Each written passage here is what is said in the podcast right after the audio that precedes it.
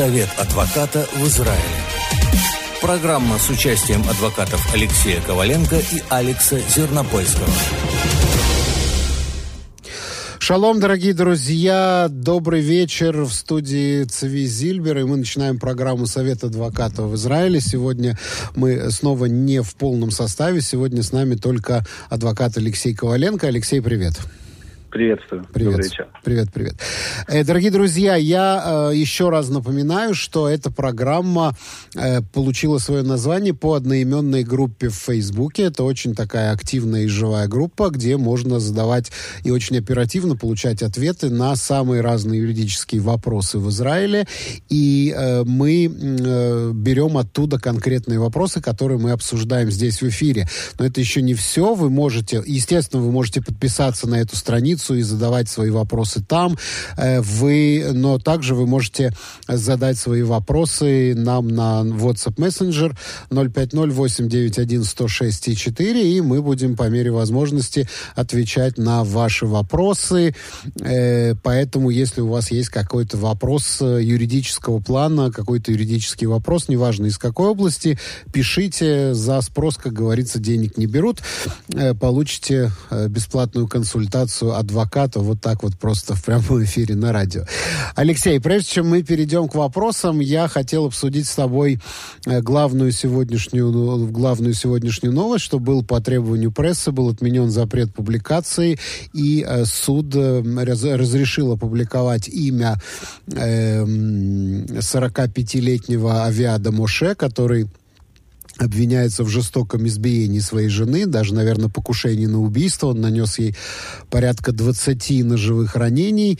И с этой историей вот мне, например, далеко не все понятно. Вот как так произошло, что женщина практически сразу себя разоблачила, то есть как бы опубликовала свои данные в СМИ с открытым лицом, а его при этом суд решил каким-то образом защитить от общественного мнения, что ли, я не знаю. Вот как ты это прокомментируешь? Дело в том, что это на такой грани между защитой общества вообще. То есть наше общество должно знать, что происходит в нашей стране. У нас, в принципе, должны такие слушания быть открытыми, но в ситуации, когда участник такого процесса рискует потерей, допустим, доброго имени или следствию, может, нанесен какой-то репутационный какой-то ущерб. Именно репутационный ущерб, то, разумеется, суд вправе услышать такого человека и пойти ему навстречу, не допускать общественность вот к тому самому главному, а именно к его имени. То есть, чтобы общественность не узнала, кто этот человек, дабы сохранить его доброе имя. Потому что, все-таки презумпция невиновности существует, и пока суд не вынесет единственно важное постановление в данном вопросе, виновен или нет, человек опасается за то, что вот такой ущерб, который будет нанесен его репутации, его уже вернуть нельзя будет. И поэтому ущерб, который будет ему нанесен, он намного выше, чем желание общественности знать его имя. Но все-таки журналисты достучались до судьи и добились того, чтобы этот запрет был снят. Ну, во-первых, сам судья, который вынес такой вердикт о том, что сохранить запрет публикации, его зовут Джордж Амурай, он подвергся страшному шеймингу в социальных сетях, просто от него не оставили живого места, включая других судей, которые тоже сказали, что этот судья, мягко говоря, немного странный, но в социальных сетях моментально появились имя, фотографии этого человека, после того, как его жена сама опубликовала все свои данные в СМИ, вышла с открытым лицом, дала интервью СМИ. Собственно говоря, это установить было очень несложно, и получается такая ситуация, что в социальных сетях, пожалуйста, очень простым поиском можно найти его фотографию и его имя, а при этом запрет, получается, распространяется на газеты, телевидение и радио. Это какая-то несправедливость такая, что ли? Нет, это не идет речь о несправедливости, просто люди, которые взяли закон в свои руки, нарушили, скажем так, запрет судебного постановления, и поэтому они, по идее, должны нести определенное наказание.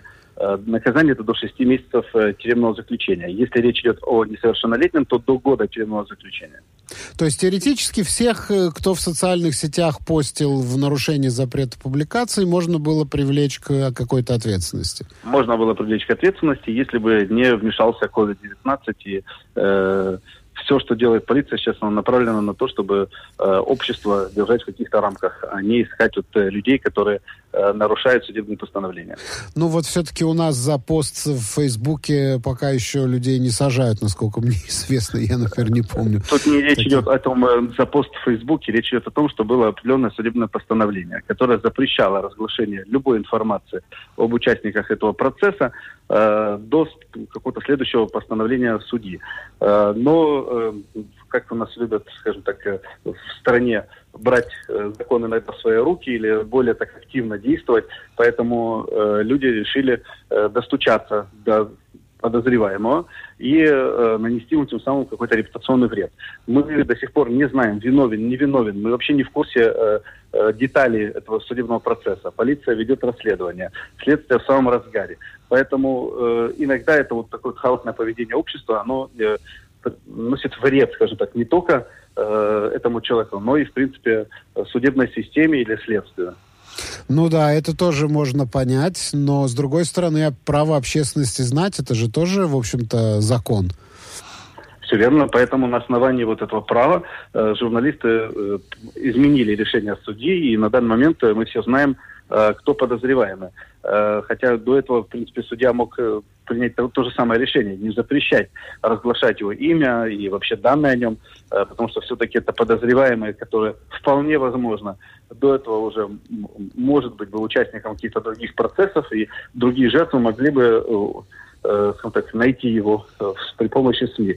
Но судья вот вынес решение, которое нужно было уважать все-таки. Это постановление суда, которое мы все, как граждане законопослушные, должны уважать, а не брать закон в свои руки и не пытаться вот таким образом достучаться до справедливости, скажем так, ну, каким-то образом внести свою лепту в этот судебный процесс. Да. Алексей, давай перейдем к нашим вопросам, которые, как я уже сказал, а вот нам пришел сразу вопрос. Его жена... Кстати, я хотел только отметить, я извиняюсь, да. Я хотел только вот заметить, что если бы речь шла о несовершеннолетнем, то, разумеется, запрет был бы тотальным. И даже вот в таких процессах, когда мы читаем постановление суда, просто у общества или у юристов есть доступ к различным базам данных, то всегда идет плони или альмони. То есть плони, альмони никогда не дают возможности знать точное имя пострадавшего даже в таком процессе. Ну, а не то, что уже виновники. Вот да. Михаил, наш слушатель, спрашивает вопрос. Его жена распространила его имя и фамилию, его фотографию до постановления. Но она просто опубликовала свое имя и свою фотографию. Я думаю, после этого было нетрудно очень простым поиском в социальных сетях найти, кто ее муж. Я думаю, она именно для этого и действовала. То есть она таким образом, да, она, наверное, таким образом решила вот рассекретить себя для того, чтобы люди уже, скажем так, много ума не надо для того, чтобы найти ее мужа. И социальные сети — это паутина, которая информация в социальных сетях распространяется мгновенно. Поэтому после ее постов в социальной сети, скорее всего, люди уже сразу же нашли этого человека. Скажем так, всем, кому это было интересно, моментально нашли, как его звали и как он выглядит. А у нас же нечем больше заниматься, мы все на карантине, поэтому люди должны хоть что-то делать дома. К сожалению, к сожалению. Давай перейдем к нашим вопросам из группы Совет адвоката в Израиле. Ангелина спрашивает, законно ли, чтобы один из соседей поставил камеры слежения на входе в дом и камеры на гину, то есть вот в палисаднике дома. Все это для его личных целей. Имеет ли он право следить за входом в дом и за палисадником? Палисадник общий. Когда была совершена кража чего-то из палисадника, то его камеры как-то ничего не видели. Вот такой вопрос. Закон подлости, то, что называется. Человек установил камеры, а камеры не уследили за грабежом. Ну, во-первых, сосед имеет право на установление камер, но на своей личной территории. То есть вот все, что касается его лично, если это, опять же, дом общий, многоквартирный, мы не знаем из данного вопроса, Но он имеет право установить эти камеры при условии, что не нарушает личное пространство соседей. Если он решил установить камеры на общей территории, то есть охватить и вход в подъезд, допустим, в этот дом, и Дину, то есть Дина — это палисадник, да, рядом с домом, который захватывает не только его личное, скажем так, имущество, его личную квартиру, но также и вход в этот дом, то он обязан заручиться согласием всех соседей, управдома. Желательно это, чтобы это было на ежегодном, скажем так, он должен собрать всех соседей и получить от них согласие вместе с управдомом.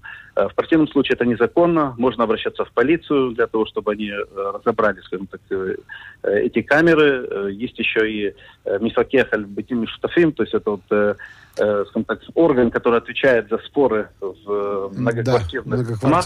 Да. Да, можно будет в случае чего обращаться уже и к нему. Но если он не получил согласия от жильцов дома, то это незаконно.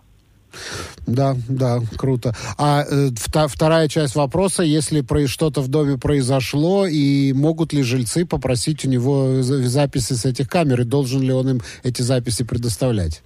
На данный момент он обязан, и лучше полиция, чтобы знала, что у него есть такие записи, для того, чтобы они смогли расследовать это дело и найти виновника в краже. Да, он обязан предоставлять, вообще он не имел права устанавливать, если он не получил согласия. Но если он уже установил, то он обязан предоставить такую информацию. Да. Для помощи следствию. Да. Ну, обычно, если это большой дом, то обычно домовой комитет Вадабайт сам устанавливает камеры, чтобы следить в доме. Но нечастным порядком, да. Именно так и происходит. Но есть люди определенные, которые боятся за себя, за свою жизнь. Вполне возможно, не просто так они боятся, поэтому устанавливают камеры, сигнализацию или еще что-то. Если это нарушает порядок в доме, если это получено без согласия жильцов и управдома, то это незаконно. Работающий пенсионер Александр, его зовут, хочет уволиться. Сколько времени он должен отработать с момента подачи заявления об увольнении? Если рабочий пенсионер хочет уволиться, то он должен уволиться на общих условиях. То есть 30 дней уведомления. Если он не имеет значения, пенсионер он или нет? Совершенно не имеет никакого значения. Есть трудовое законодательство, и 30 дней он обязан уведомить заранее работодателя. Но, опять же, если нет отдельного пункта, особого пункта в личном договоре с работодателем, если это не указано, то это 30 дней. В некоторых компаниях совершенно условия отличаются, оговариваются заранее с работниками. Если этого нет, то это 30 дней. Но он может договориться с работодателем и уйти раньше, если работодатель будет не против. Ну да, то есть как бы на общих основаниях, как и любой другой работник, да. Совершенно не важно, что он пенсионер. Да. Дальше идем. Алекс задает вопрос. Если один из супругов имеет отдельный счет, и на этот счет банк дал ему суду около 100 тысяч шекелей, в случае неуплаты суды будут ли какие-то претензии к другому супругу со стороны банка или Оцале Поль, или судебных исполнителей? Кто сталкивался с таким случаем, причем есть подозрение, что этот супруг, который взял суду, хочет уехать назад в СНГ навсегда. Спасибо, что надо делать. Окей. Как мы все прекрасно знаем, все имущество, нажитое супругами в период, когда они были в официальном браке, делится пополам. И не только в официальном браке. В некоторых случаях даже в гражданском браке можно делить все имущество пополам.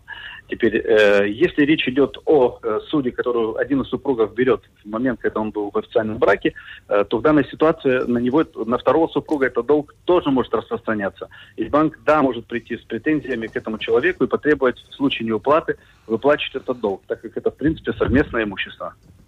Но тут, я так понимаю, что суть вопроса состоит в том, что он подозревает некое мошенничество, что второй супруг втайне от него открыл себе счет, взял туда суду и хочет с этими деньгами сбежать в бывший Советский Союз. Я так понимаю, что в этом вопрос. Можно ли как-то себя обезопасить в такой ситуации, скажем, подать заявление или сообщить банку? В первую очередь нужно обратиться в банк и уведомить банк о том, что человек собирается покинуть страну. Опять же, у него должны быть веские какие-то подозрения. Не просто желание навредить своему бывшему супругу, если они до сих пор в официальном браке, а именно вот что-то подтвержденное, что человек собирается покинуть страну. Поэтому желательно обратиться в банк с этой информацией и постараться каким-то образом себя из этой истории убрать, чтобы... То есть попросить у банка официальное письмо, что я вас уведомил, а дальше поступайте, как вы считаете нужным, закрывайте выезд или что? Как себя обезопасить? Как минимум, банк, опять же, если человек платит по этой суде, то есть ежемесячно есть платежи какие-то, и он выплачивает, то у банка нет какой-то причины на данный момент даже переживать за это.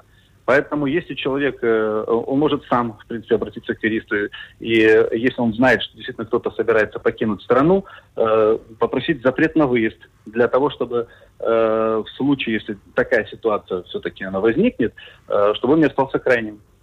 А можно ли сказать, если придут потом судебные приставы, судебные исполнители, или там начнут сыпаться письма от адвокатов, можно ли сказать свое оправдание, что наши отношения давно закончились, мы уже давно не состоим в браке реально, и поэтому, дескать, я ничего не хочу знать, это ищите, значит, этого человека, а я тут ни при чем. Можно ли это в свое оправдание сказать?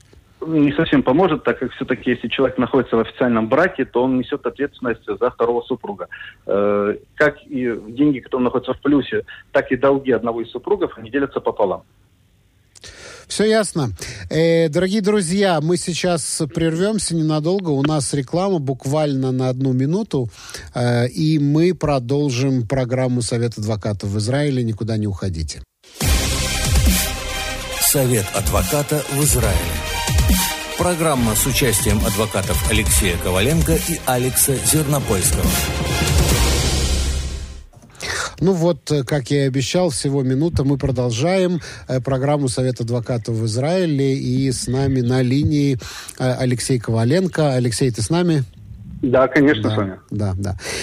И мы продолжаем. Я еще раз напомню номер нашего WhatsApp-мессенджера 050-891-106-4. Друзья, вы можете задавать юридические вопросы, и мы будем по мере возможности пытаться на них отвечать.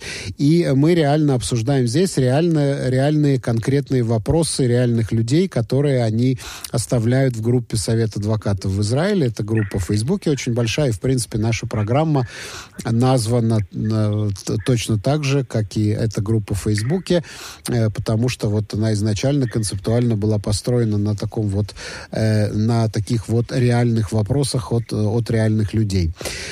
Снова вот мы начали нашу программу. Извиняюсь, да. Я бы хотел добавить к предыдущему вопросу по поводу долгов супругов. Для того, чтобы избежать подобной ситуации, обычно заключают брачный договор, в котором четко все это прописывается. И если когда могут возникнуть сложности, если нет такого брачного договора, который разделяет имущество обоих супругов, и даже в момент, когда они находятся в официальном браке. То есть, например, записать в брачный договор, что в случае, если один из супругов берет суду на свое имя, на свой отдельный счет, то второй супруг за это не несет ответственность? Именно так.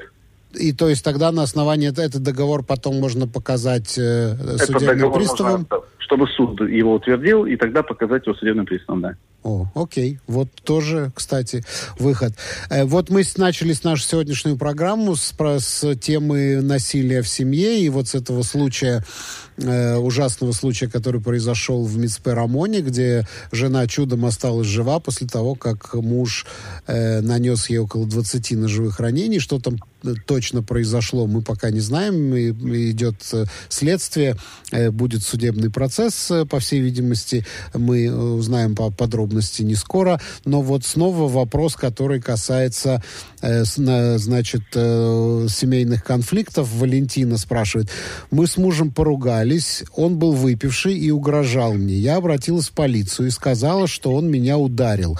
Его задержали и после допроса арестовали. Я пошла к следователю и попросила закрыть дело, так как мне не на что жить. Полицейский отказал и сказал, что я не имею права забрать свою жалобу. Мы новые репатрианты. Как мне быть в этой ситуации?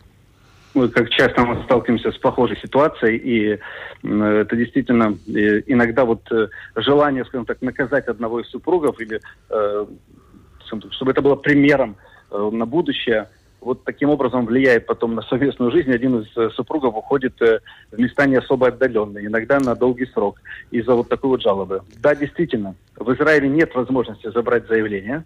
После того, как вы его уже подали в полицию, с этого момента вся судебная система, государство Израиль, полиция уже выступают против обвиняемого. И их желание, разумеется, чтобы он оказался именно там, где он не должен находиться, вот как в этой ситуации. Если он не поднимал руку, если он действительно не угрожал, если человек был выпивший, и кто-то обращается в полицию, назад дороги нет. И в чем заключается основная ошибка вот таких вот людей, особенно обвиняемого? Очень часто мужчина, который именно вот в такой ситуации находится, не знает, что делать. Его обвиняют в том, что он ударил или угрожал своей супруге. Он говорит, этого не было, он меня оговаривает. Это неправда. С этого момента его просто-напросто переносят в другой, скажем так, список клиентов, которые являются, не берет ответственность, не понимает серьезность ситуации. То есть, другими словами, это некая ловушка, в которую попадают репатрианты из, например, России, где в России можно прийти, забрать заявление, и дело закрывают. А в Израиле нельзя этого сделать. У нас столько таких дел было, когда вот именно жена пыталась проучить своего мужа, обращалась в полицию с желанием все-таки его каким-то образом поменять, чтобы он перестал пить, поднимать руку или кричать на жену. И в надежде, что все-таки полиция каким-то образом повлияет, теряли супруга на год-два. Да, и она пишет, что не на что жить, но здесь есть, я так понимаю, некий элемент обмана с ее стороны, потому что она пишет, он был выпивший и угрожал мне, а я обратилась в полицию и сказала, что он меня ударил. То есть на самом деле не было этого удара, то есть было насилие словесное, но самого удара, как я понимаю, не было. Из вопроса так и следует. Но в некоторых ситуациях, когда, во-первых, мы не знаем подробности этого дела, в некоторых ситуациях прокуратура и полиция закрывают на это глаза и продолжает вести это дело, принимая первичное заявление как основное заявление, с которым они работают в суде. Что бы ни пыталась сделать пострадавшая, как бы она ни пыталась... Она уже не может отменить свои слова. Она не может отменить свои слова. И очень часто нам приходится уже вмешиваться и пытаться донести, во-первых, до обвиняемого, потом до его жены, потом до прокуратуры. Суть вопроса, что действительно есть определенная проблематика. После того, как такая женщина подает заявление, она надеется, что она сможет его забрать. Но это не так. И очень часто люди, даже которые не совершали вот такого преступления, а именно насилие в семье, которое карается намного серьезнее, чем обычное, скажем так, насилие или кто-то поднял на кого-то руку. Это двойной срок практически. Поэтому в таких ситуациях мы готовим человека к беседе с социальным работником, который в конце этого процесса должен быть на его стороне. А именно, что он осознал, что он понял ситуацию, что он больше так не будет. Это первое его преступление. То есть некая социальная реабилитация. Социальная реабилитация. Иногда люди отправляются именно на реабилитацию, связанную с насилием, с плеском вот этого гнева. А иногда и алкоголь, а иногда и наркотики, что хуже всего. И поэтому, может быть, где-то это сыграло какую-то пользу, но любой человек, который оказывается за решеткой хотя бы на короткий срок, он это не забудет никогда. Да. Я могу сказать, что это действительно очень острый вопрос, и ситуация такая, она немного односторонняя. Но вот наш радиослушатель Анатолий спрашивает, что точно считается угрозой. Вот я тоже думаю, что точно считается угрозой. Если он и скажет, я там твою маму и так далее, как умеют там на русском языке, это считается угрозой или это просто фигура речи? Что считается угрозой? Угроза – это когда человек ясно выражается в ваш адрес, что он угрожает вашей свободе, здоровью, как минимум, или жизни. К примеру, если человек говорит «я тебя убью», это угроза. Если он говорит, вот если ты не сделаешь это, я обращусь, там, я не знаю, в полицию, или в суд, или к адвокату. Это уже, скажем так, пограничное явление. Мы не знаем, во-первых, всех подробностей, но если человек даже это заявил, контекст, это очень важен контекст, в каком контексте это было озвучено. Вот я тоже подумал, вот там ребенок пришел домой, порвал штаны, и мама говорит, я тебя сейчас убью. Это же нельзя считать угрозой. Точно так же, может быть, и в отношениях между мужем и женой есть какие-то вещи, которые можно просто считать фигурой речи. Там тоже я тебя сейчас прибью. Вот. Но как бы насколько те или иные слова можно считать угрозой? Есть ли какие-то критерии? Если это в рамках спора какого-то, и человек... Почувствовал реальную угрозу. Почувствовал реальную угрозу, то незамедлительно надо обращаться в полицию. Пример с ребенком был очень кстати, потому что если ребенок озвучит это в школе социальному работнику, то у родителей начнутся проблемы. Дополнительные проблемы, о которых они не мечтали. То есть нельзя даже ребенку так в полушутку сказать? Ну, у нас был случай, когда ребенок на вопрос социального работника в школе спросил, как вообще тебя воспитывают, ругают ли тебя за то, что ты не выполняешь домашнее задание. Ну, меня папа может по попе шлепнуть. Теперь для нас понятно, что иногда по попе шлепнуть это не что-то суровое или там ярость, или действительно человек хотел нанести увечья этому ребенку. Но для социального работника это достаточно, чтобы инициировать процесс. Ну, в России, по-моему, вообще декриминализировали это домашнее насилие. То есть, если муж слегонца жену там чем-нибудь хлопнет, но не убьет, то как бы это вообще даже дело не открывается. Значит, любит. Но это, с другой стороны, тоже совершенно нетерпимая ситуация. Не должно этого быть. Слава богу, мы не там. У нас правовое государство, поэтому в каждом таком случае нужно индивидуально проверять, во-первых, и потерпевшую, и подозреваемого. Иногда женщины используют, скажем так, вот эту возможность и обращаются в полицию для того, чтобы навредить своему супругу, для того, чтобы, допустим, в рамках судебного процесса в суде по семейным делам иметь более выгодную позицию для себя. Ну да. Ну, злоупотребления всегда и везде могут быть. Тут как бы не застрахуешься. Вот. Но... Да. Переходим к следующему вопросу. Олег спрашивает. Нам была назначена очередь в МВД Натании на открытие дела о совместном проживании на 1 октября. Никто не отвечает, и непонятно, будет эта встреча или нет. И звоните, вам никто не ответит. Так. Потому что управление МВД Израиля несколько дней назад сообщили, что они вот приняли решение о закрытии всех отделений визовых или обычных отделений МВД, кроме центральных, Тель-Авив, Хайфа, Иерусалим и Бир-Шева.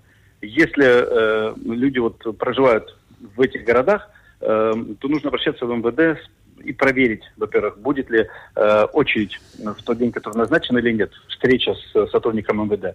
Если же это не входит в рамки этих городов, то тогда нужно дождаться окончания карантина, и незамедлительно в письменном виде через сайт написать им письмо, проверить, когда будет назначена следующая очередь и что делать с визой, если она не была продлена.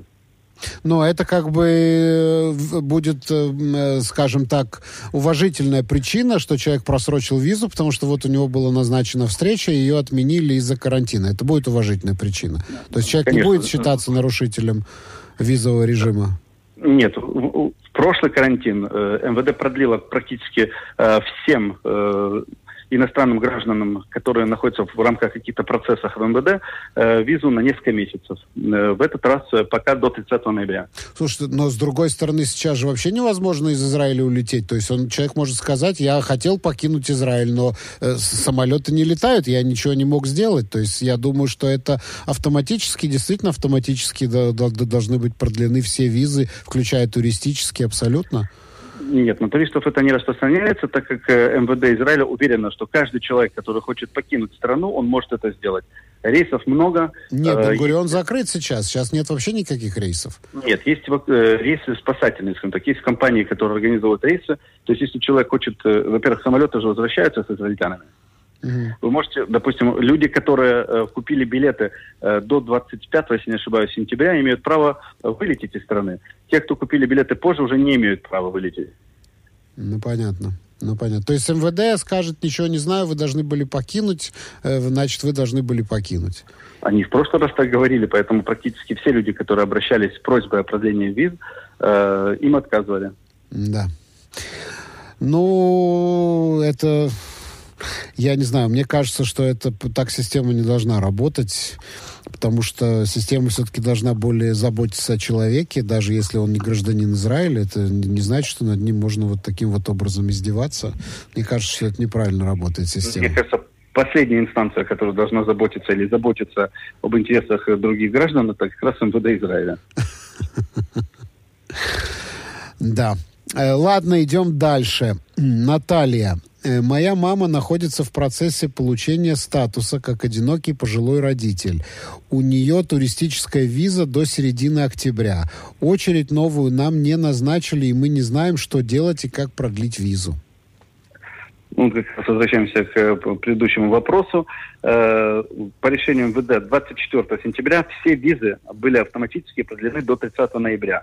Но это не включает туристические визы. То есть обычный турист, который находится в Израиле, если у него заканчивается виза, он должен покинуть страну.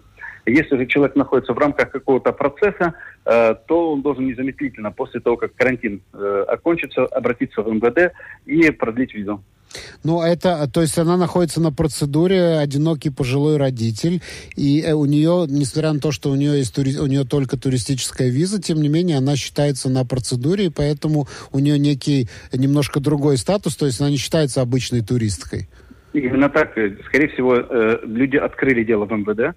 Дело было передано в следующую инстанцию, в Иерусалим, но пока не пришел ответ. Поэтому люди вот находятся до сих пор еще с туристической визой.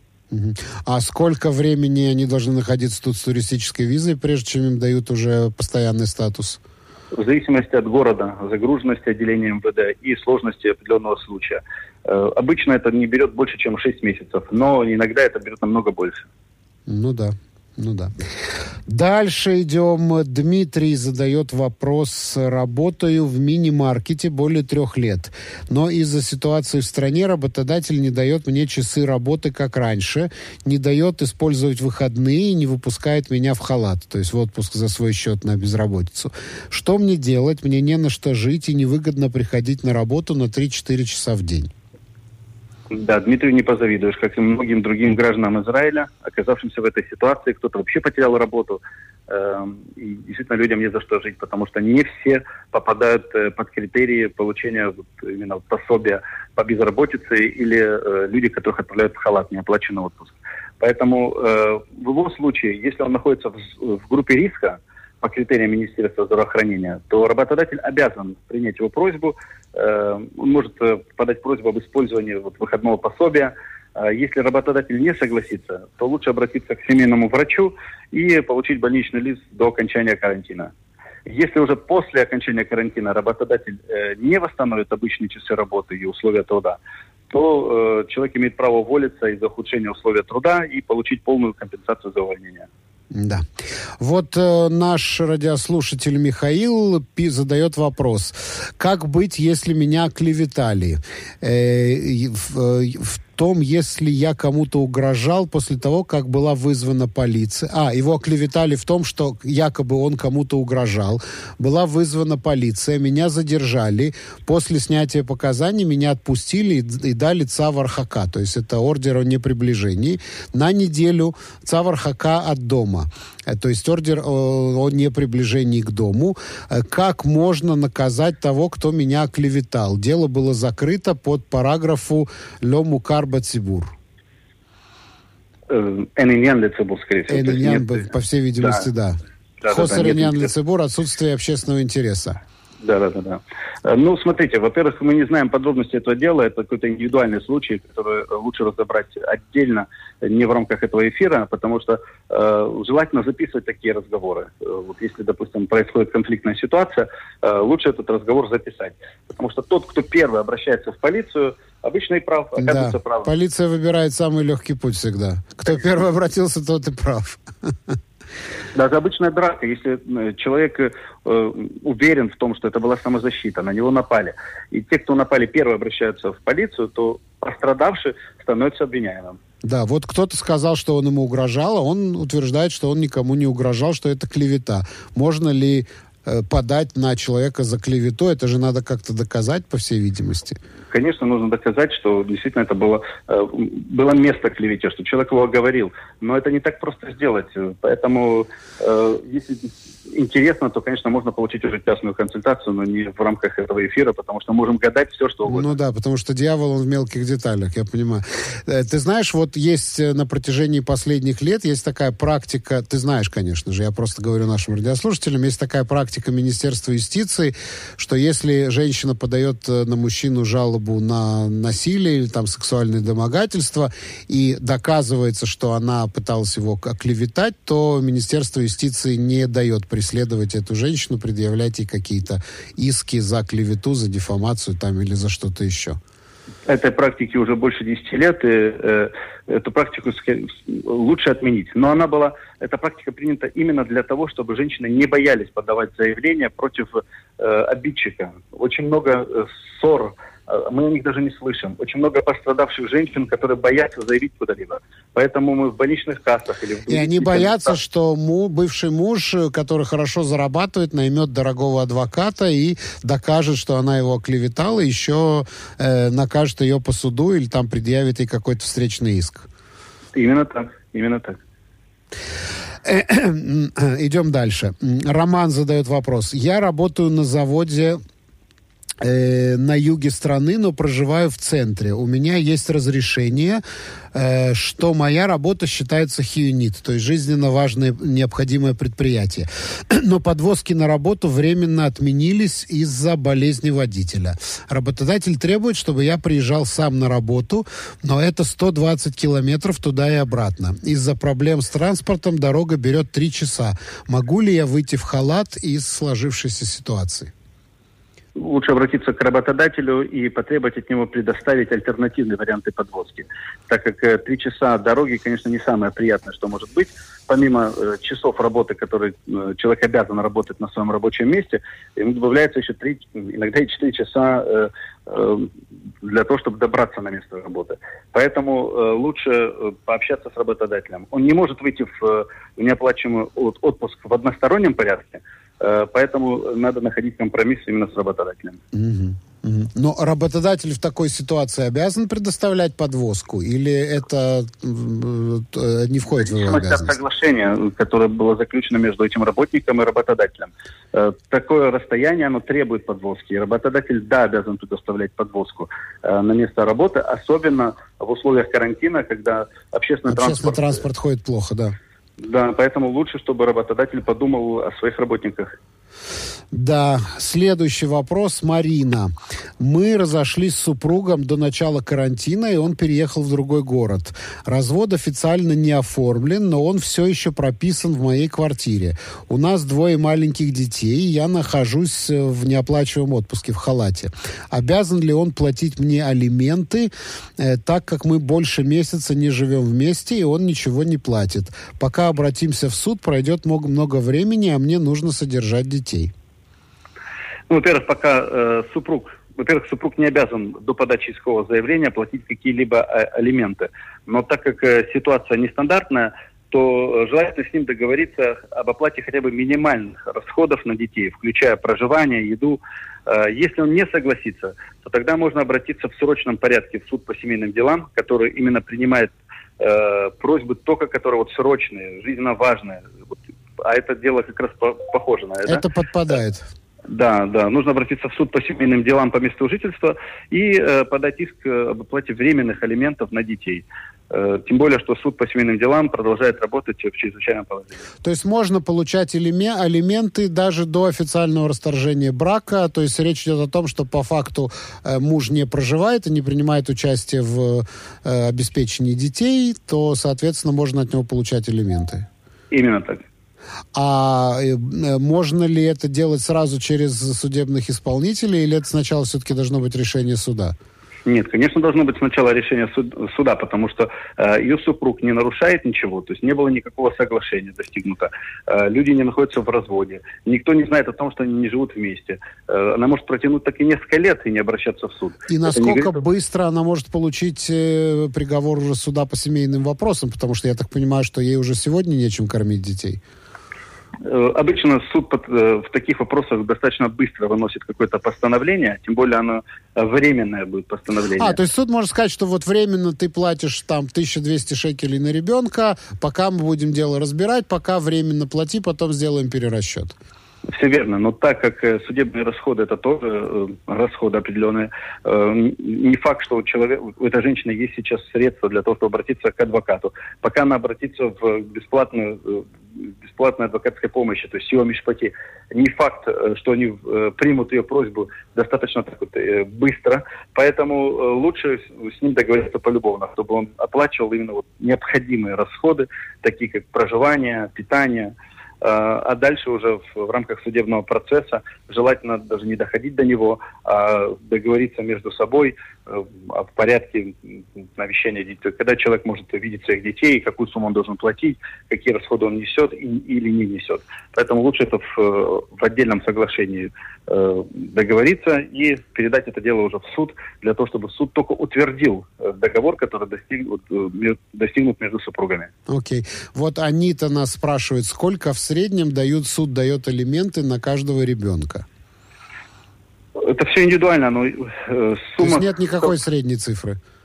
Есть минимальные цифры, а средняя зависит от заработка, от расходов, от уровня жизни, к которому привыкли дети и семья. Поэтому это все разбирается индивидуально. Окей. А минимальные сколько? Около 1300 шекелей на ребенка. На ребенка. Окей. По-моему, там есть еще какие-то статьи, помимо алиментов, там есть там есть оплата жилья. Оплата жилья, оплата кружков, если дети, допустим, школа, кружки, какие-то вещи оплачиваются. То есть участие в разных расходах, это помимо алиментов. Помимо суммы минимальные. Дальше. В среднем это около 2000 шекелей. Скажем, если вопрос был о среднем, это около 2000 шекелей на ребенка. Это в среднем. Окей. Давид спрашивает. Я плачу ежемесячно в Оцале Поль судебным исполнителям 350 шекелей. Из-за нынешней ситуации потерял работу и до сих пор не могу оформиться в Битуах Леуми или Шкат Асука в службе трудоустройства из-за того, что не знаю иврит. Прошло больше месяца. Оплатить платеж в этом месяце не могу. Боюсь, что если не заплачу в этом месяце, то арестуют имущество. Так меня пугают друзья и соседи. В интернете меня сильно напугали. Так ли это? Первое правило – никогда не обращаться к соседям, которые не являются адвокатами, за советом. Особенно в интернете. Потому что это очень частая практика, к нам обращаются клиенты с вопросом. Говорят, я же в интернете прочитал, да мне же знакомый сказал совершенно другую информацию. Ну пусть ваш знакомый тогда и представляет вас в суде. Пусть он вас продолжает консультировать и давать вам такие ценные советы. Дело в том, что до окончания карантина, на время... этой ситуации не производится никакого ареста зарплат, социальных выплат. И желательно, чтобы человек, конечно, оформил себе пособие по безработице и обратился в Оцале Поль для того, чтобы выплатить просроченный платеж. Если он не успеет оформить это пособие, то желательно обратиться в письменном виде в ту же инстанцию Оцале Поль, объяснить ситуацию и попросить отсрочить этот платеж. И я думаю, что в сложившейся ситуации ему пойдут навстречу. Да. Вот Наталья пишет, моя мама живет в России, она и вдова еврея, и одинокий пожилой родитель. По какой процедуре мне лучше ее оформлять для переезда в Израиль?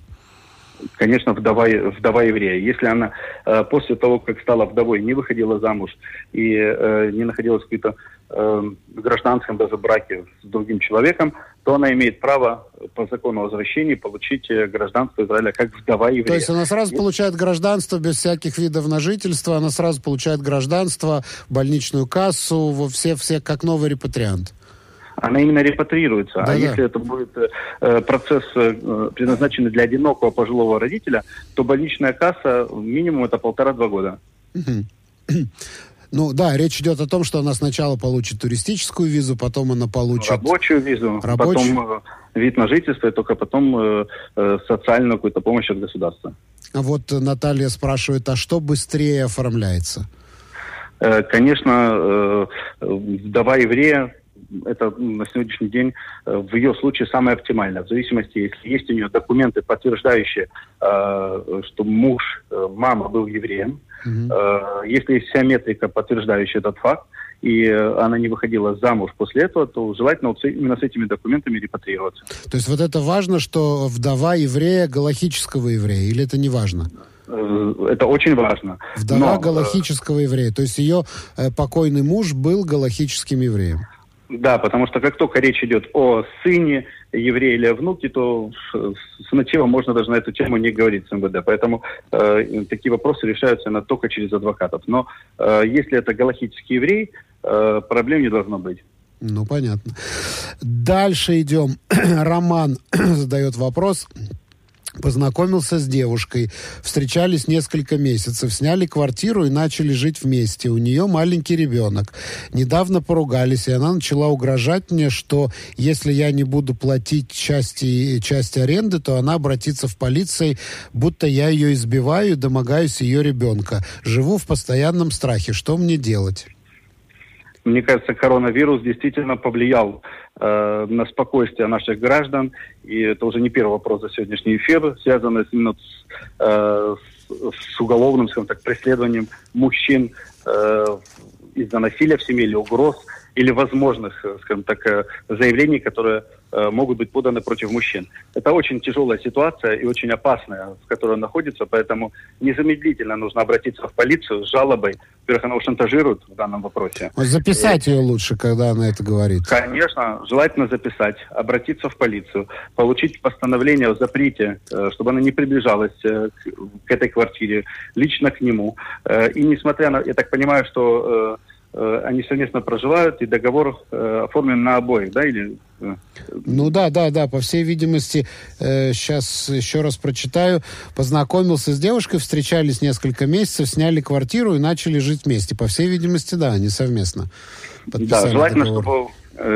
Чтобы от такого сожителя лучше избавляться, а избавляться в законном ключе, именно обратиться в полицию, подать на нее жалобу, и пусть ей занимается полиция. Как можно быстрее это нужно сделать, чтобы она не опередила его, не подала такую жалобу. Это клевета, которую очень сложно опровергнуть. И он бы находился в очень неприятной ситуации, если бы она действительно дошла бы до полиции и подала на него жалобу. Поэтому это нужно делать первому, обратиться и получить защиту от полиции. Именно постановление о запрете приближаться к нему. Хотя бы на 500 метров. Вот Ириска пишет, а как записать другого человека, ведь суд не принимает, если эта запись сделана без его согласия. Понимаю, но в данной ситуации это будет уликой для полиции, для того, чтобы у них было хотя бы видение этой ситуации, что действительно человек угрожает, что человек пытается всеми правдами и неправдами добиться того, что ему не полагается, и что она хочет в данной ситуации, чтобы он продолжал с ней жить вместе. Я не знаю, если есть какие-то финансовые интересы у этой дамы, вполне возможно, они возникнут в будущем. Поэтому незамедлительно нужно обращаться в полицию, чтобы не быть крайним. Ну да, какое-то такое не очень адекватное поведение, да, особенно когда, если она спекулирует тем, что заявит, что он домогался ребенка, это вообще, по-моему, есть какие-то красные линии, которые нельзя пересекать. Я думаю, что это просто какое-то неадекватное поведение. Вот. Поэтому нельзя терпеть, и нужно сразу же обращаться в полицию. Просит наша слушательница опять озвучить, какие критерии для одинокого пожилого родителя. Во-первых, это должен быть действительно одинокий пожилой родитель. То есть нет других детей в других странах? Нет других, не только в других странах. То есть, во-первых, да, в других странах. Если все дети проживают в Израиле, то тогда есть возможность получить статус, даже несмотря на это. Но желательно, чтобы это был одинокий пожилой родитель. Теперь, у нас были случаи, когда в семье были еще какие-то дети, но эти дети, допустим, были признаны недееспособными или находились в местах лишения свободы. Тогда, да, уже суд совершенно по-другому относился к этой ситуации и давал возможность этому человеку, несмотря на это, получить статус в Израиле, так как МВД действует в рамках инструкции. Инструкция именно так и прописывает, что если есть еще дети, то этот человек под эту инструкцию не попадает. Если же они живут в Израиле, то, понятно, тогда можно будет добиваться этого права. А с какого возраста считается пожилой, вот спрашивает Наталья. Сейчас, секундочку, я вам скажу.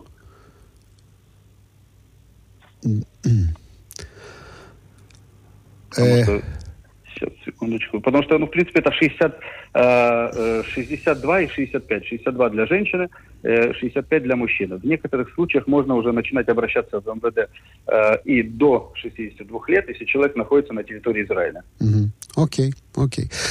Алексей Коваленко, большое спасибо. Наше время подошло к концу. Мы успели ответить на все вопросы, которые наметили, и даже больше того. Большое спасибо. В следующий раз мы встретимся через неделю, в следующий вторник, тоже с 6 до 7 в программе «Совет адвокатов в Израиле». Друзья, я напоминаю, что «Совет адвокатов в Израиле» — это большая группа в Фейсбуке. Вы можете к ней присоединиться и получать очень оперативно ответы на разные юридические вопросы. На этом все, дорогие друзья. Я с вами прощаюсь. До новых встреч. Всего хорошего. До свидания.